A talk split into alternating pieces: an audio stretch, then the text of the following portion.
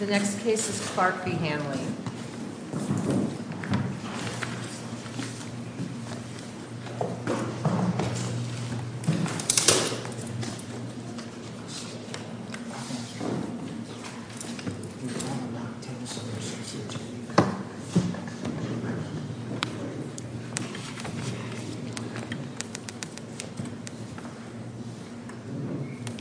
Good morning.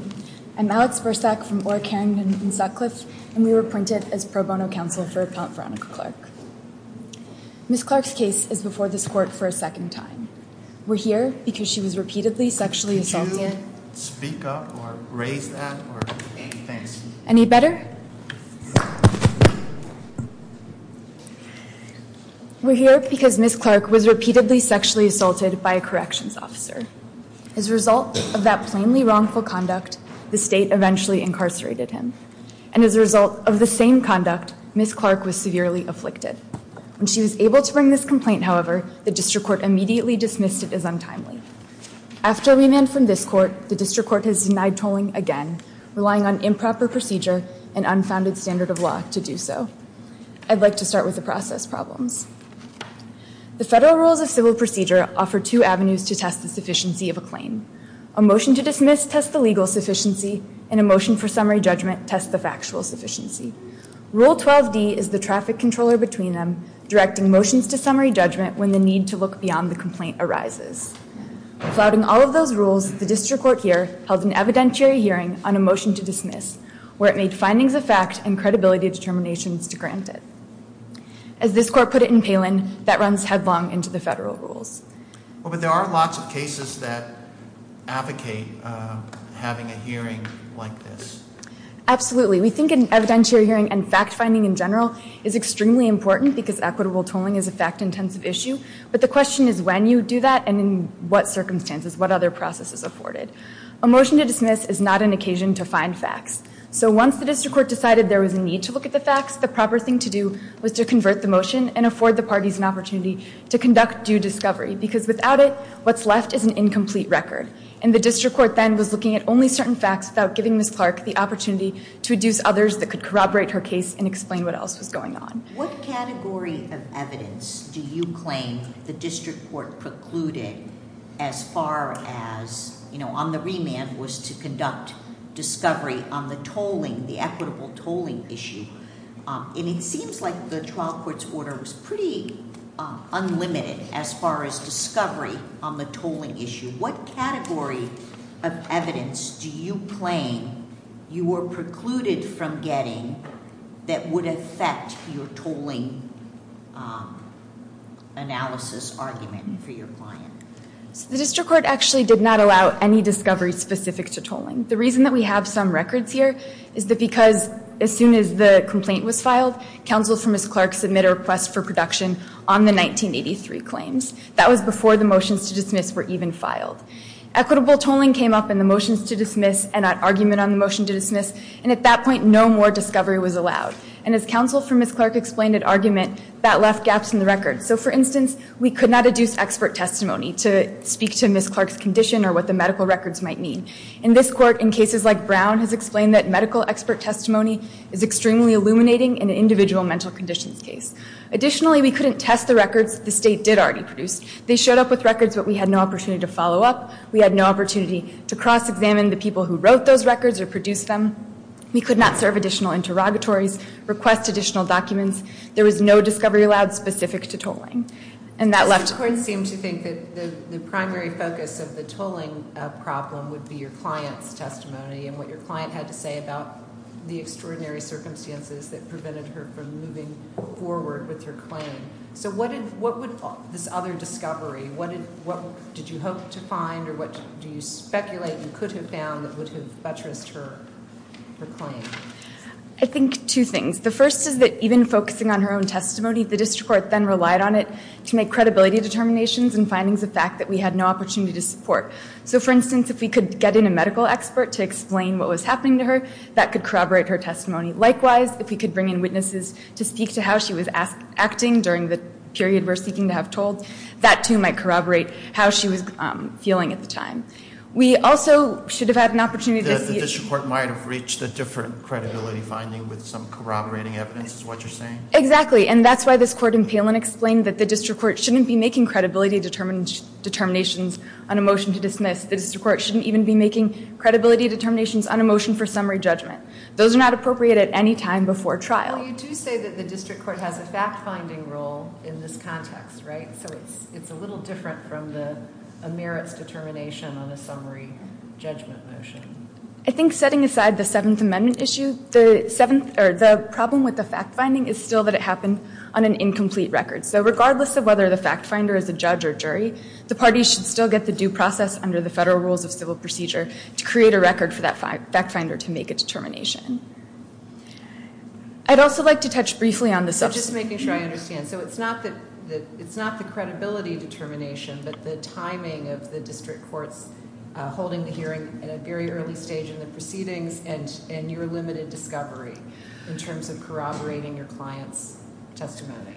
So again, setting aside the Seventh Amendment issues, if the district court were to convert the motion, to provide the parties opportunity to conduct discovery, build out the record within exercise of its discretion, and then make that determination, then we don't think that it's improper for the district court to make findings of fact on equitable issues. There is a possibility of holding a trial on certain issues, right, uh, um, where credibility findings could be made.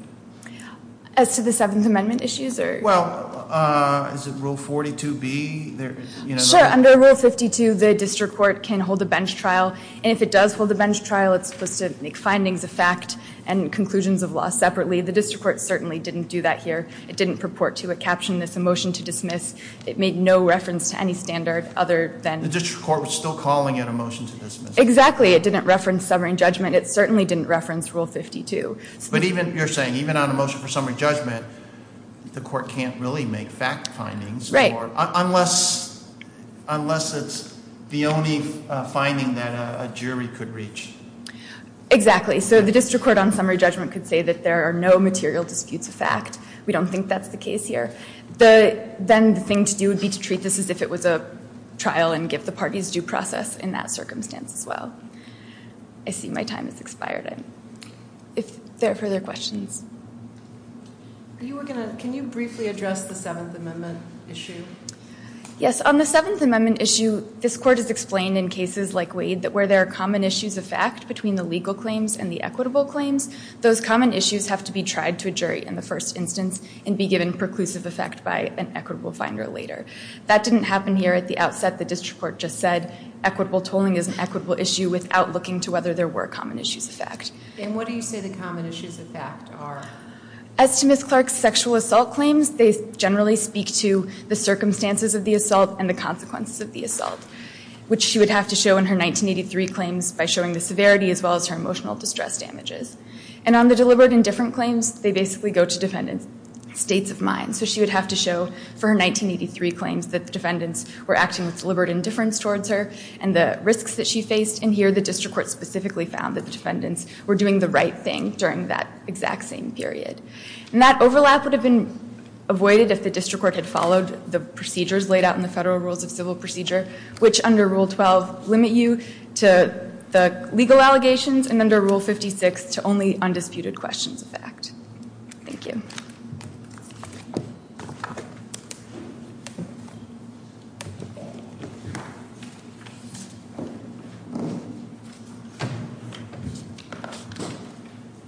Good morning. May it please the court. Can you hear me? Uh, my name is Stuart Katz from the law firm of Cohen & Wolf from Bridgeport, Connecticut. I was appointed by the district court, Judge Meyer, as pro bono counsel for defendant Thomas Hanley. Um, as this court knows, this case was remanded by this court after Judge Meyer sua sponte dismissed the original application or the original complaint filed by Ms. Clark on statute of limitations grounds.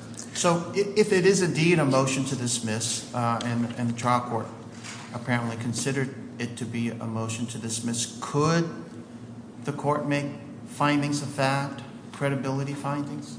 I believe that the court could, Your Honor. I mean, there's a substantial uh, record of case law where courts have held evidentiary hearings on motions to dismiss and had necessarily It's one thing to hold a hearing, it's another thing to then say, I don't believe the, the witness. And, and I understand that point, Your Honor. I do think that there are cases, however, where um, it's made clear that findings of fact um, can be made at so those there, hearings. there really are cases going both ways. I- don't dispute that, but, but So what's the right answer? Under applying uh, the rules, the principles, what, what- how, how should this be done? Look, I think what happened here is Judge Meyer received this case on remand. Uh, motions to dismiss were filed by uh, myself on behalf of Mr. Hanley and by uh, the AG's office on behalf of the other defendants. There was an oral argument hearing on those motions to dismiss. During that hearing, at which point I argued that Judge Meyer had enough to rule. But during that hearing, Judge Meyer sort of wondered aloud as to whether or not um, he might want to hear some testimony from the plaintiff um, as to the depth of the factual allegations in the complaint. Now, bear in mind, when the case was remanded, Judge Meyer appointed pro bono counsel not just for my client, but also for the plaintiff, and counsel for the plaintiff filed two amended complaints, knowing that equitable tolling was the focus of the remand. They alleged, I think, in five different paragraphs, whatever facts they believed were sufficient to get over the hurdles of equitable tolling, bearing in mind, of course, that it's a very rare and exceptionable doctrine. Hearing the arguments, Judge Meyer, mindful of the remand, I imagine, uh, wondered whether he might want to hear testimony from Ms. Clark to put some depth into the factual allegations. There was a colloquy on the record, contrary to what's asserted in the appellant's brief, predecessor counsel for Ms. Clark did not object. Uh, there was a discussion about what discovery uh, counsel might want. Judge Meyer then issued a written order following the oral argument. That written order is uh, SPA 1, I believe, where he laid out exactly what his intent was, was to hold a hearing, an evidentiary hearing, for the testimony of the plaintiff, uh, requiring that the state produce the outstanding discovery that plaintiff's counsel was looking for. So it was very clear what Judge Meyer intended to do, that this was going to be an evidentiary hearing on the motion to dismiss. There was no objection filed, certainly not to that written order. There were no objections raised at the evidentiary hearing. It was a lengthy hearing. And Judge Meyer received the evidence that he said he was seeking to receive. And his decision obviously speaks for itself. He made the findings. Well, I'm trying to figure out, you know, the legal basis for, making findings of fact and credibility findings on a motion to dismiss. It sounds like your argument is waiver. Um, and it- Well, to the extent that, yes, I, would certainly contend that there was waiver. I'm not sure that there was. wasn't waived. Yeah. What's the, I'm trying to, you know, what is the right answer under the, the law? Because the cases are, are in. And, and I, understand that. I, think given the uniqueness of the fact, this was not, uh, this is not like the Palin case, which is extensively cited by the plaintiff, where the, the, the hearing related to a motion to dismiss on, a legal element. Instead, this has to do with equitable tolling. I was on the panel. It is different. Yeah, and, it, and this It's is Similar but different. similar but different, um, but, but different in important ways, I contend, because the discrete issues here um, had to do with the obstacles that prevented the plaintiff filing. My question is, what's the right answer? Now you're telling us Palin is different, but, you Well- know, can, under the rules, can a district court on a motion to dismiss make findings of fact and credibility findings? We believe it can, Your Honor. And based on what? Well, the, um, let me, let me, I see I'm running out of time, so give me a moment if I may. So the Montgomery case, for example, um, you know, uh, the Wen Lu case, both of which are cited, right? In the Wen Lu case, the court found the court may conduct an evidentiary hearing to decide disputed issues of fact regarding whether a party is entitled to equitable tolling.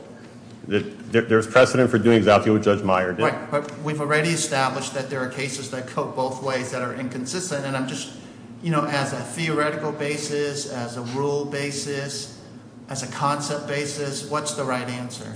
I think that in a situation like this, where the equitable tolling issues do not overlap with the facts necessary for a jury to resolve the merits of the claim, the manner in which the case was handled by the district court was appropriate, Your Honor. We've sometimes talked about converting, um, the- district court should have converted this into a summary judgment motion and failed to do that, and we've sometimes overlooked that uh, on appeal, does that have any relevance here? I mean, would you need to have converted this to a summary judgment motion? Does it make any practical difference? Well, uh, to the latter, we don't believe it makes any difference. Uh, we don't think it was necessary, and we don't think it would have made a difference. And you say that uh, the district court should be sensitive that there not be an overlap between issues that are reserved for the jury and the equitable tolling issue. You say there isn't any overlap here, but your colleague Uh, has said there was such an overlap that the Seventh Amendment rights of my client were uh, not taken account of in this procedure. Respectfully, quickly I will. Respectfully, we disagree with that. The um, equitable tolling issues have to do more so with the plaintiff's state of mind. The ultimate issues under the 1983 claim and the deliberate indifference claim, as counsel just said, the deliberate indifference claim goes to the state of mind of the defendants. The actions underlying the 1983 claim go to the conduct of the defendants, most of which is undisputed, I might note.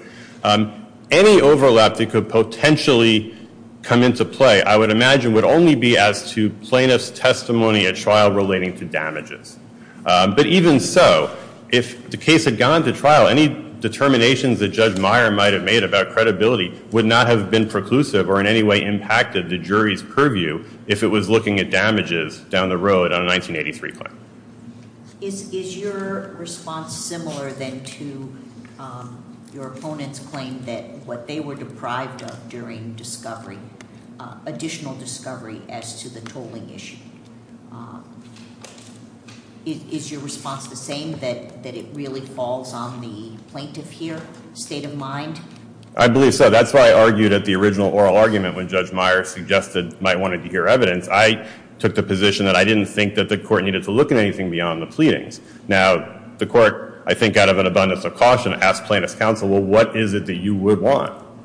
And they got what they wanted. I don't see that any additional discovery would have been appropriate or frankly helpful because Um, I don't understand what evidence would have potentially been brought to the court that would have helped understand. What about evidence perhaps corroborating the plaintiff's testimony such that the district court might not have made an adverse credibility finding? I mean. An expert, for example? I don't know that an expert could have helped, Your Honor. In other words, the plaintiff testified that for a period of at least three years, she didn't do anything to pursue this claim. That's not disputed. An expert wouldn't have changed that. Um, well, an expert might have opined on why she wouldn't say anything for three years. Well, that's possible, but there is evidence in the record, and it's discussed by Judge Meyer, of the fact that um, the plaintiff did, during the relevant time period, discuss the underlying facts regarding the sexual assault. The plaintiff did access and, on a pro se basis, file a habeas corpus petition. So there were no extraordinary obstacles impeding the plaintiff's ability to file. If there's nothing further, I've exceeded my time. Thank you.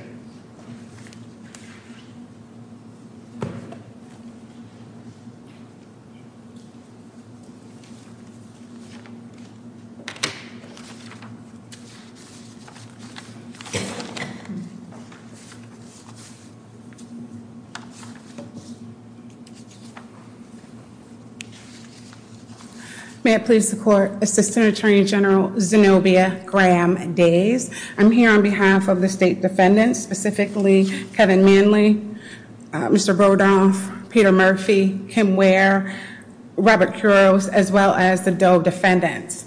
The Court has asked a very simple question, and that is, what's really happening here? And in response to that, we say, juries decide cases, not issues of judicial traffic control. That's what this is about. It's about the gatekeeping function. The Court was very, very clear that before we could go any further, we had to decide whether or not the plaintiff satisfied her burden as it relates to equitable tolling. The plaintiff was given every opportunity to do so. But what we're seeing here is a change in position. The plaintiff is now trying to present arguments that were waived below. When it comes to an evidentiary hearing, the record is very, very clear. Plaintiff's counsel said, and this is uh, page A566, lines 3 through 5, we would certainly be willing to do whatever the Court thinks is the right approach in terms of how to tailor this evidentiary hearing. Now, I don't know that that's a waiver to say that we'll do whatever your honor orders. That's not an objection. That's not an issue that's being preserved on appeal. And what we're seeing as it relates to having an issue presented to a jury below, plaintiff's counsel is saying, allow me to get to the summary judgment stage before deciding equitable tolling. Allow me to just get to the summary judgment stage so that I can get discovery. Is there consent to um, the district court making findings of fact and credibility determinations Um, at this hearing? Yes, because the plaintiff's counsel did not oppose. The plaintiff's counsel did not file, did not uh, oppose the court's suggestion as it relates to an evidentiary hearing. Uh, plaintiff's counsel acquiesced. Plaintiff's counsel came with their statements. You can have an evidentiary hearing where the plaintiff proffers the evidence. And the court can say, assuming that's all true, that's not enough. You know, summary judgment granted. That could be a possibility for having a hearing. And I think some courts have done it that way. The court does have the discretion to make credibility findings as it relates to the evidentiary hearing. There's nothing before this court that- On a 12B6 motion? As it relates to a 12B6 motion, we're saying yes. And we're saying that that's part of the court's gatekeeping function. And we're relying on Mandarino. When we're looking at Mandarino, one of the things that the court is making clear in his decision is that before proceeding, the district court has the discretion to decide equitable tolling. And that's what happened here. And when we're looking at the arguments that are being presented now, we're saying we're saying that those arguments were waived. As it relates to retaliation, plaintiff's counsel before the district court says, apply the standard, uh, the retaliation standard using uh, Davis. I'm quoting from Mandarino. The district court should not have resolved the fact-specific equitable tolling issue on defendant's motion to dismiss. When, as here, the facts are disputed, the best practice is to analyze a question of mental capacity in the context of summary judgment. That's from Mandarino. Yes, but if you look- Did the district court do that here? Yes, but if you look just above in Mandarino, same passage. It says, the district court would act well within its discretion on remand if it required the plaintiff to demonstrate its grounds for equitable tolling before proceeding further with the case. That's what the court said in Mandarino. And so- And that goes to what I was saying earlier. The plaintiff should proffer what the plaintiff has. And if that's not enough, that's the end of the case.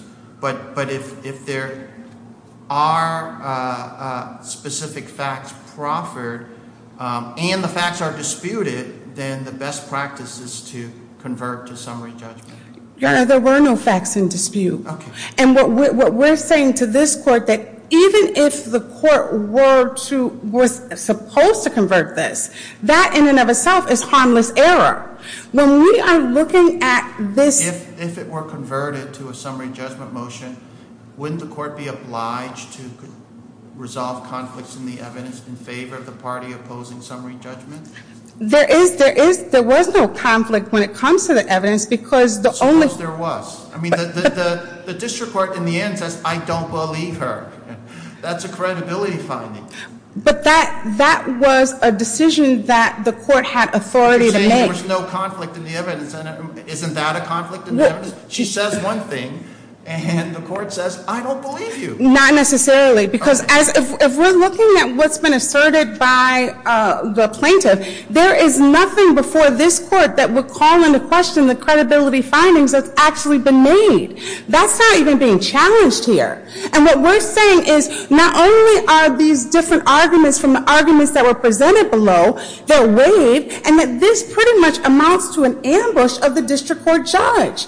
Because when we're looking at what was actually discussed on the record, we see that the court was trying to exercise its gatekeeping function and accommodate the plaintiff by offering her every possible opportunity to establish equitable tolling. There was a discussion about what documents may have been needed. And the court was very clear, we're limiting this to equitable tolling. We're not going to deal with the merits of the case. There's no overlap in the merits of the case, which is why the court had authority to make the decision when it did. This is purely about traffic control.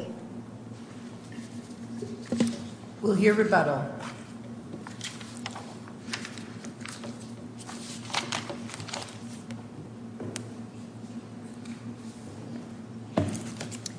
I'd like to make just a few brief points, starting with the fact that there is no case from this court saying that a motion to dismiss is an occasion to find facts. The cases don't go both ways on that.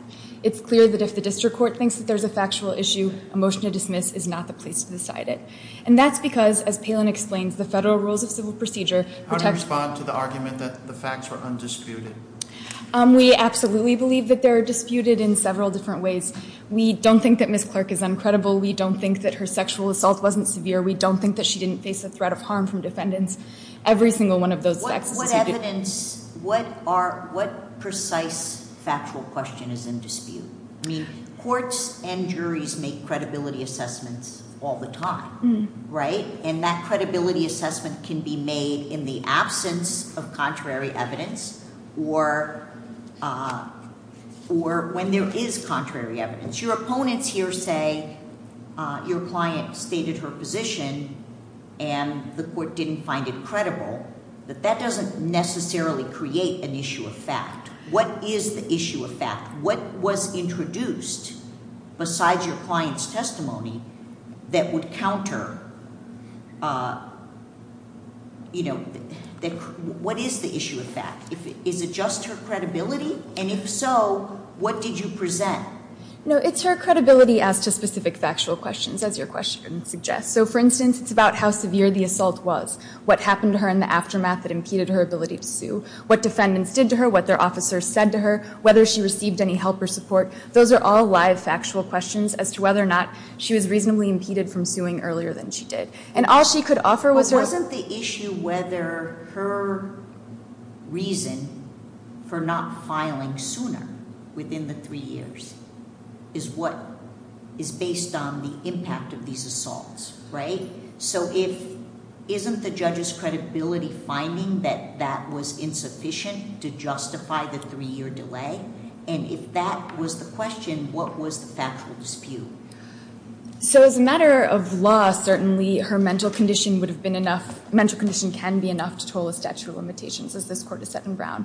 And then whether that condition was, in fact, sufficient to rise to that level is factual. Her testimony on that is factual. Her credibility on that is factual. How she experienced- Because don't judges make those assessments all the time when someone's late with a filing? Um, the judges look at what the reasons are, and are they sufficient or insufficient? Well, the question here is one under equitable tolling and not, as counsel said, just a matter of traffic control. This is a question of whether or not her individual circumstances were extraordinary enough to prevent her from filing any earlier than she did. And this court has explained in cases like Brown and cases like Mandarino that came up that that's fact-intensive, that that depends on what happened to her, how she experienced it, what was the circumstances surrounding her.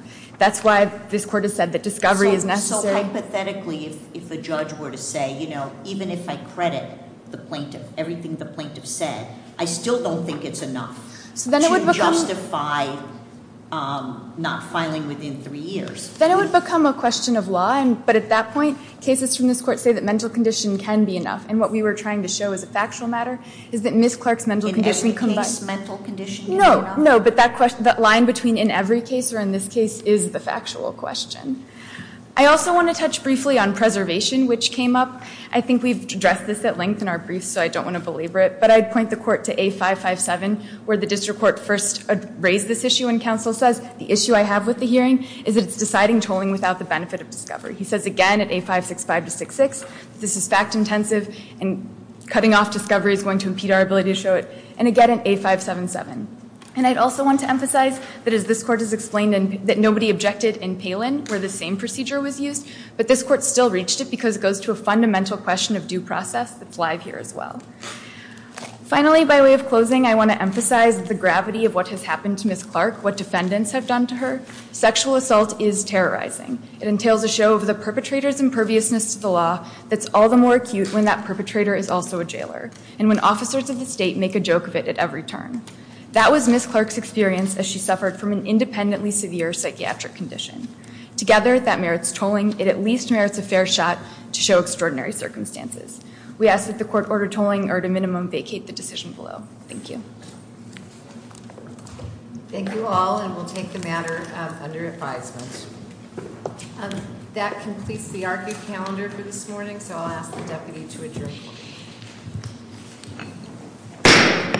Court stands adjourned.